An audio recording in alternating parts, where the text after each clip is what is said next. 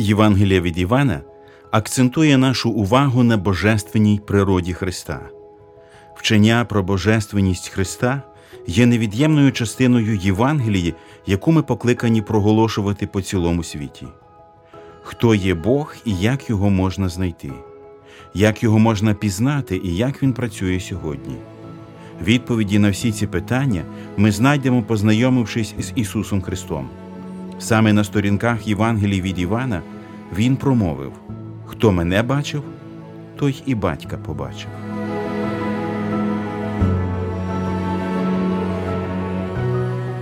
Ви слухаєте подкаст Вивчаємо Біблію разом.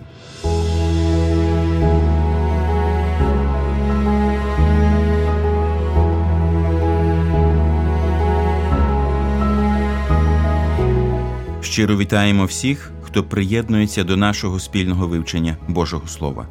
Ми з вами знаходимося в третьому розділі Євангелії від Івана, де міститься відомий всім центральний вірш Біблії. Це Івана 3,16. Так бо Бог полюбив світ, що дав сина свого однородженого, щоб кожен, хто вірує в нього, не згинув, але мав життя вічне. Разом із вами цей розділ готові досліджувати Олександр Чмут, Ростислав Бабенко і Віталій Мар'яш. Розпочнемо наше вивчення з молитви. Господи, ми вдячні Тобі за ще одну можливість, яку Ти посилаєш нам для вивчення Біблії. Ми вдячні Тобі за Ісуса Христа, за Його смерть на Христі і за Його жертву заради нашого спасіння. Боже, ми дякуємо, що завдяки Христу ми маємо життя вічне, і сьогодні ми цією чудовою новиною бажаємо поділитися з нашими слухачами. Благослови нас у вивченні цього слова для слави своєї. Амінь.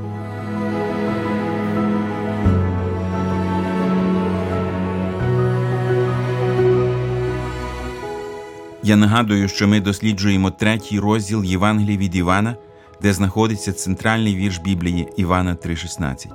Так бо Бог полюбив світ, що дав сина свого однородженого, щоб кожен, хто вірує в нього, не згинув, але мав життя вічне. Що ми можемо сказати стосовно ось цього важливого центрального біблійного тексту? 16-й вірш, як я вже говорив, більшість дослідників якраз говорять, що це вже слова Івана. От, е, можливо, він якраз хотів е, переповісти, прояснити своїм читачам, в чому полягає оце прийняття Христа. От і він говорить, що е, прийняти Христа це означає визнати те, що Отець послав його, це одне, що він є сином цього Отця, причому однородженим. І третє, що в нього потрібно вірити для того, щоб мати це життя. Ось оці три елементи, які Іван підкреслює. От Для нього це важливо. Оця віра, відгук на оце откровення, яке ми маємо в в Ісусі Христі. Откровення самого Отця, що Отець послав свого Сина, що Він унікальний. Більше ні через кого не може це відновлення бути. Бо це то саме слово, яке от творило, от його унікальність. І тепер воно продовжує е, творіння, слово продовжує творіння, спасаючи цей світ, відновлюючи його до першого стану, стану цього нового творіння. Чи можна сказати, що однороджений тут виступає в сенсі, що Ісуса Христа достатньо, щоб вирішити мої проблеми, і я пішов в життя вічне? Достатність Христа, оце слово однороджений, воно можливо тлумачити. Скоріше тут говориться про його е, унікальність, про те, що ніхто не може виконати ту роботу, яку він виконує. Ну а це логічно от веде до тієї думки, що ви говорите. Що для того, щоб е, бути в тій е, сфері нового творіння, нам потрібно прийняти е, унікальність. От навіть 18-й вірш, дивіться, як підкреслює, хто вірує в нього, не буде засуджений. Хто ж не вірує, той вже засуджений за що? Що не повірив в ім'я однородженого Сина Божого.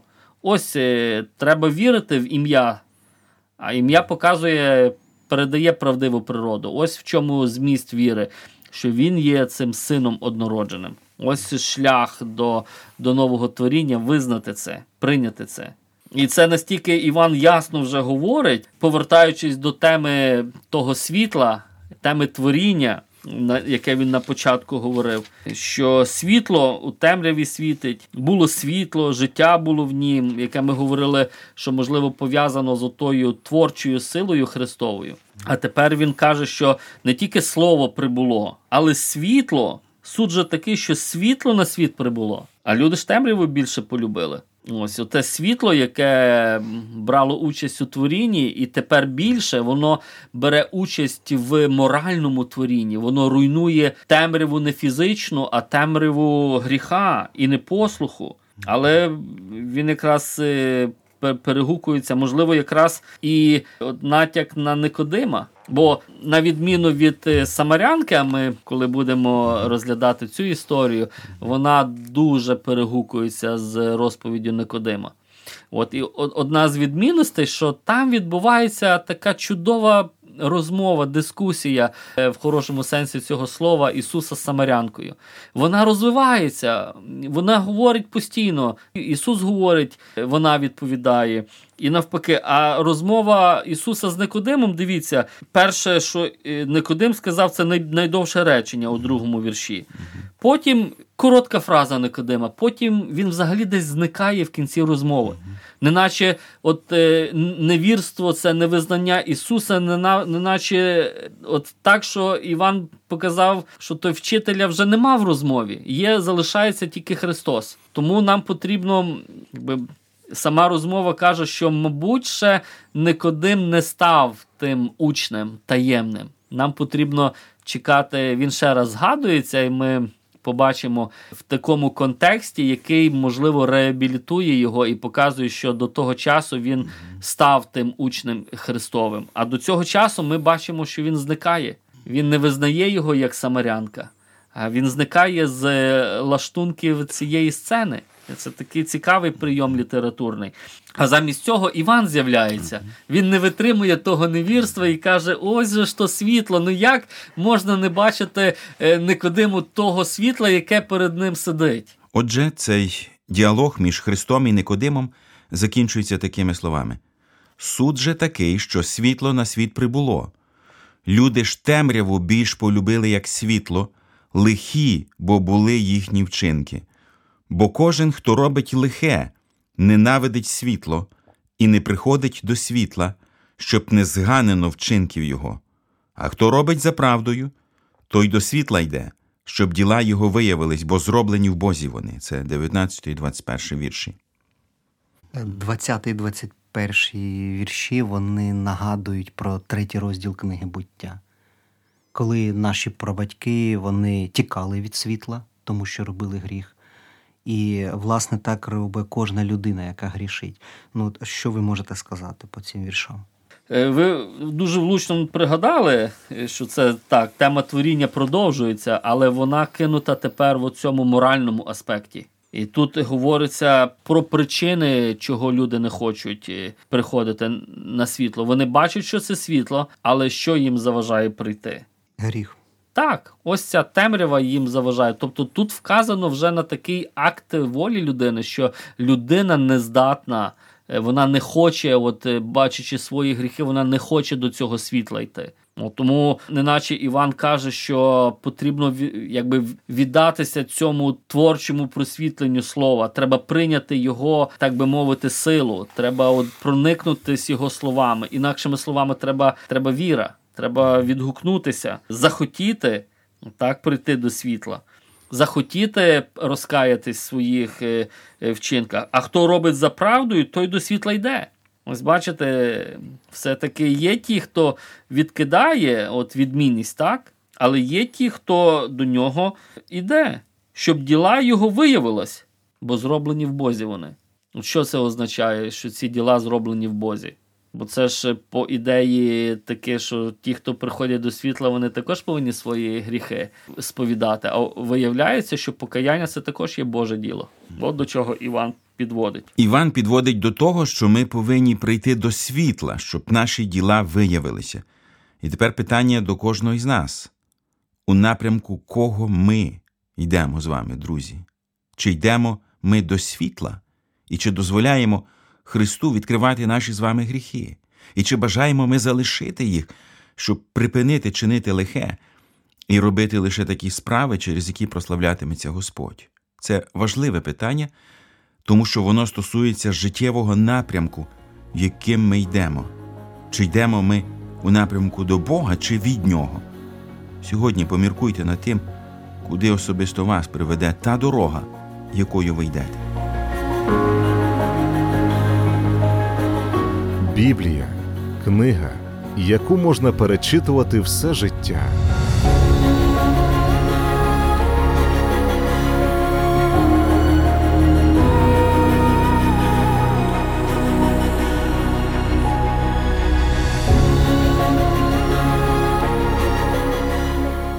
Ми продовжуємо вивчати третій розділ далі. Я прочитаю з 22-го вірша.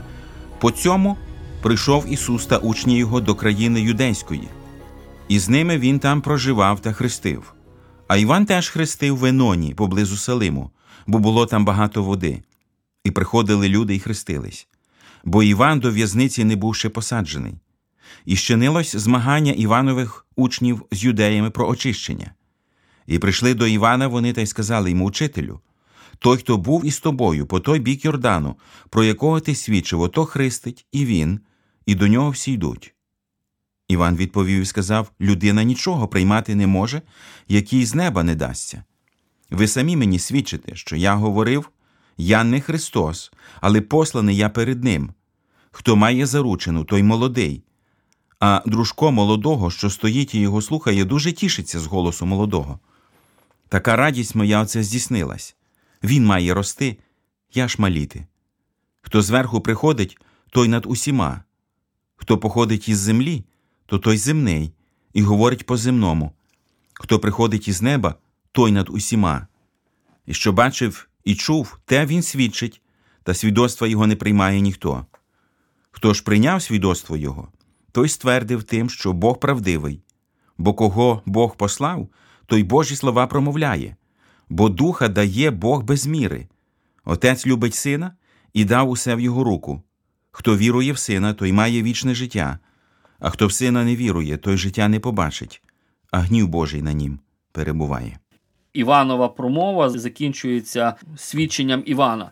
Бо Іван важлива фігура, він виступає свідком. От е, Ісус, коли спілкувався з Никодимом, він якраз каже, що ми говоримо те, що ми знаємо, а свідчимо про те.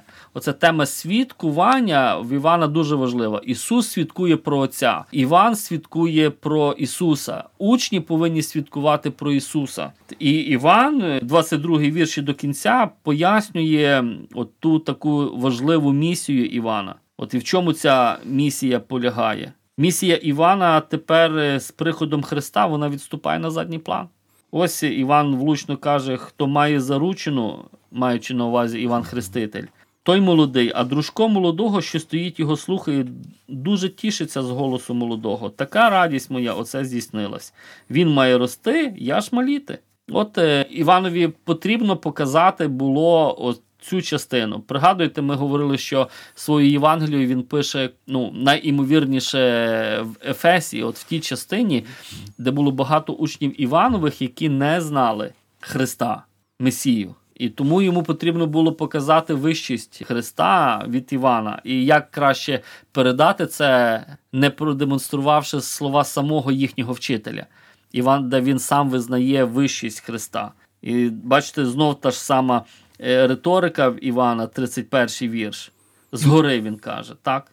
Тільки Ісус, Іван каже, Ісус навіть має більшу владу. Чому? Тому що я прийшов от е, з землі, говорю по земному, а Він приходить е, зверху. Він прийшов згори. Оце радикальна відмінність Ісуса від усіх земних вчителів.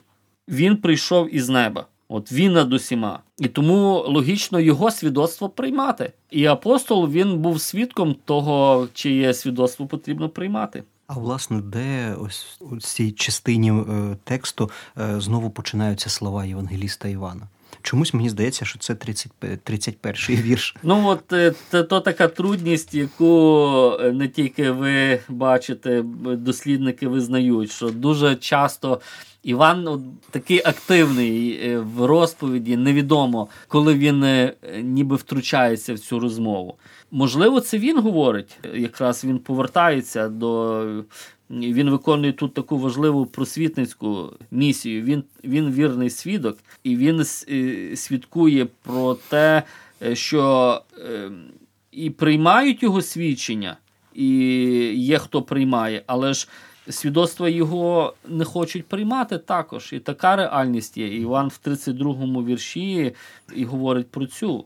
Хоча є ті, хто приймає свідоцтво, чи є свідоцтво Ісусове і Іванове в тому числі. І хто приймає це свідоцтво, той ствердив, що Бог правдивий. Ми так ніколи не віримо, що наша віра є доказ правдивості Отця. Але тут е, цікаво так підкреслено. Це це надзвичайне підбадьорення нам, що наша віра не просто такий факт, якийсь буденний. Ні, вона виявляє правдивість самого Отця.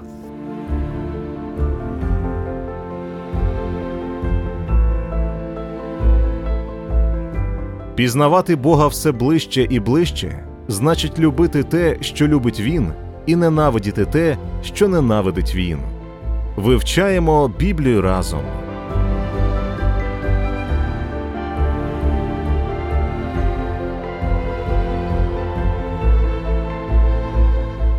Хотів е, звернути увагу на один момент. Тут, в 25-му вірші, написано, що зчинилось змагання Іванових учнів з юдеями про очищення. І як ми можемо розуміти, це трапилось з причини того, що Христос з учнями також хрестив. Тому що після того, як трапилось це змагання, прийшли до Івана і сказали: ось той теж хрестить. Яка була різниця між хрещенням? Ісуса і хрещенням Івана, і чому це щинило ось таке змагання? Е, тут, тут згадано про Іванових учнів. Вони спочатку змагалися з юдеями, і змагалися вони вказано, бачите, про очищення, е, не про хрещення, а про очищення. А це був дуже поширений серед юдеїв звичай, оце омивання. І, можливо, якраз бо вони мали дуже багато ритуалів з очищення і практикували часто омивання водою. От і нам на основі цього, мабуть, е, вийшла якась суперечка. Вони прийшли дізнаватися, в чому відмінність між тим їхнім вчителем і їхнім розумінням. Ця дискусія викликала вже таке питання порівнювати служіння їхнього вчителя от з якимось новим вчителем, з Ісусовим. Бо також сказано, що і він хрестить. А от і далі, яка ж відмінність Ісусового і Іванового хрещення, сам Іван пояснює. От е, Відмінність в степені того откровення. Бо коли там Іван вже пояснює, бо кого Бог послав, то й Божі слова промовляє, бо духа дає Бог без міри. От Юдеї вірили, що Бог, коли дає духа своїм пророкам, він дає певною мірою. А от коли Іван чи хреститель, чи е, апостол говорить, що Бог дає без міри, він якраз показує відмінність радикально між пророками. А Іван був пророк, він мав свого роду міру цього духа.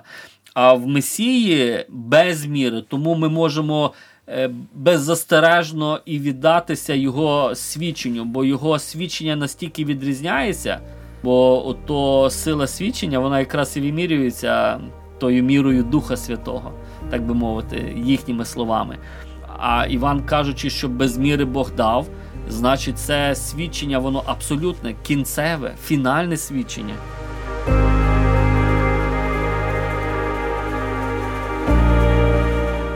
Біблія потрібна завжди і в розпачі, і в щасті.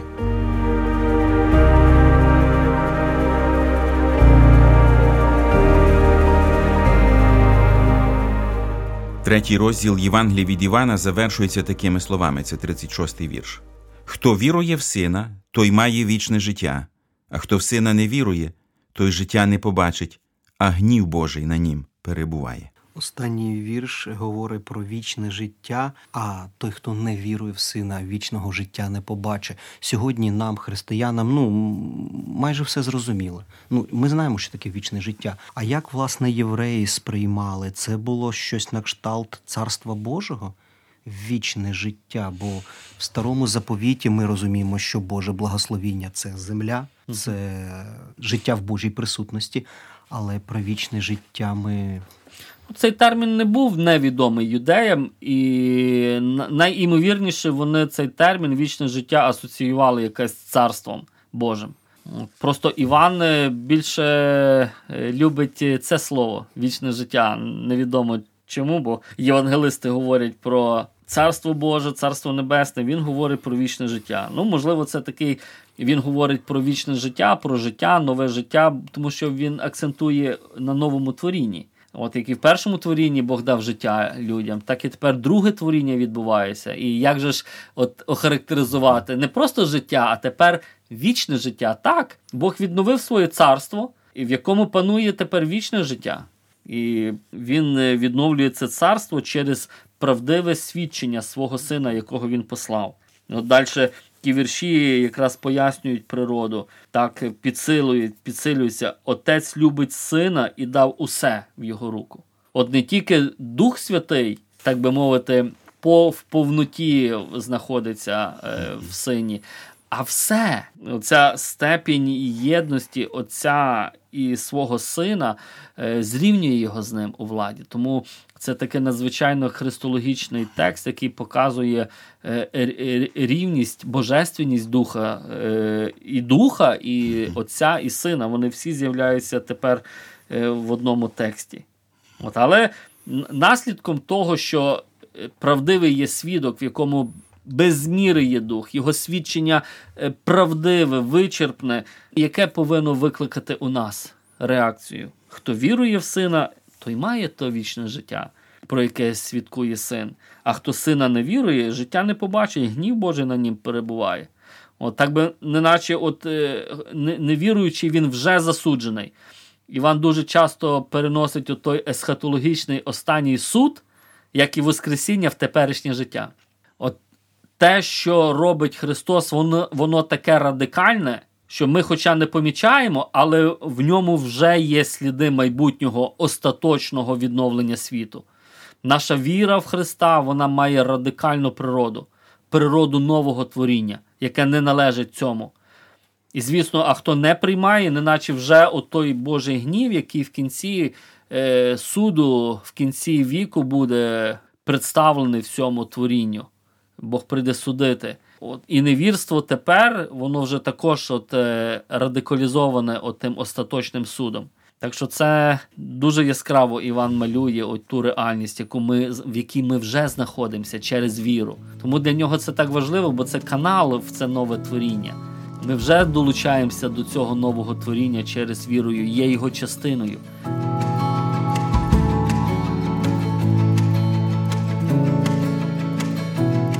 Прокидатись зранку це відчувати Бога, читати Його Слово, це знати Його.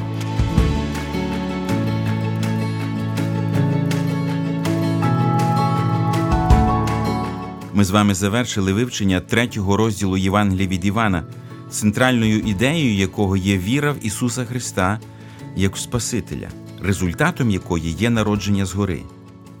Сім разів в цьому розділі зустрічається слово вірує.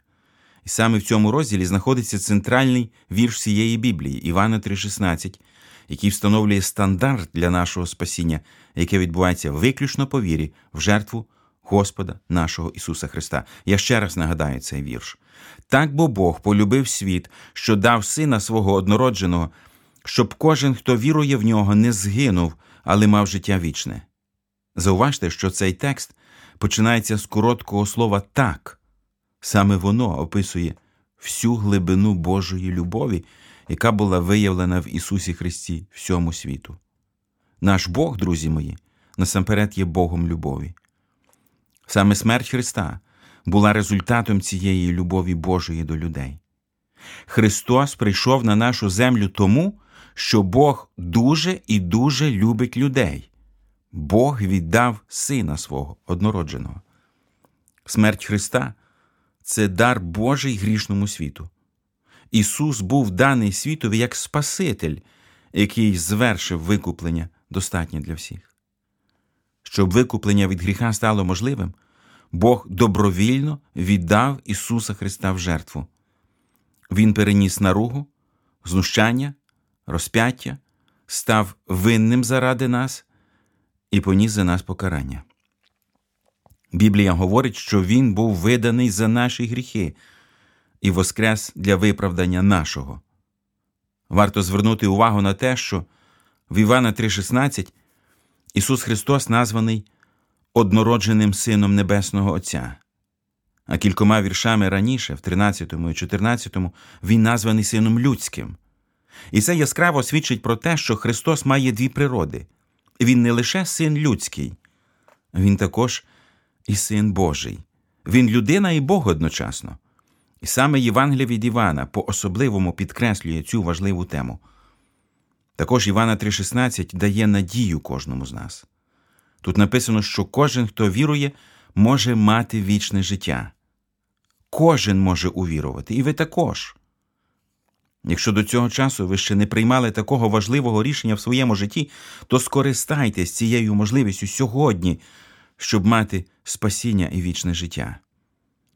Виявляється, що питання віри це найголовніше питання життя, друзі мої. Згідно вчення Святої Біблії, головне питання у справі спасіння полягає в тому, чи помер Ісус Христос особисто за мене і чи я вірю в це. Третій розділ підсумовується все тією ж життєво важливою істиною. Той, хто вірував в жертву Ісуса Христа, не приходить на суд. Віра в Ісуса служить для нас виправданням. Людина може все життя грішити, але завдяки лише вірі вона отримає повне виправдання своїх гріхів. Таким чином, ми отримуємо спасіння виключно по благодаті, не завдяки своїм добрим справам. Грішник отримує визволення від влади гріха в той самий момент, коли сповідує Ісуса Христа своїм Господом. В книзі дій святих апостолів ми читаємо такі слова.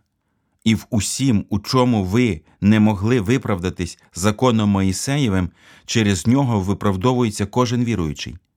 Друже мій, якщо ти досі не примирився з Богом через віру в Ісуса Христа, поспіши до нього сьогодні. Ми закликаємо тебе звернутися до Бога в молитві, визнати себе грішником і сповідувати Ісуса Христа своїм Спасителем. Ваша віра в Христа це шлях до отримання вічного життя. І нехай на цьому шляху поблагословить вас Господь Бог. Дякуємо, що прослухали цей подкаст. Ви можете підтримати наше служіння за реквізитами в описі. Свої відгуки надсилайте нам за посиланням знизу.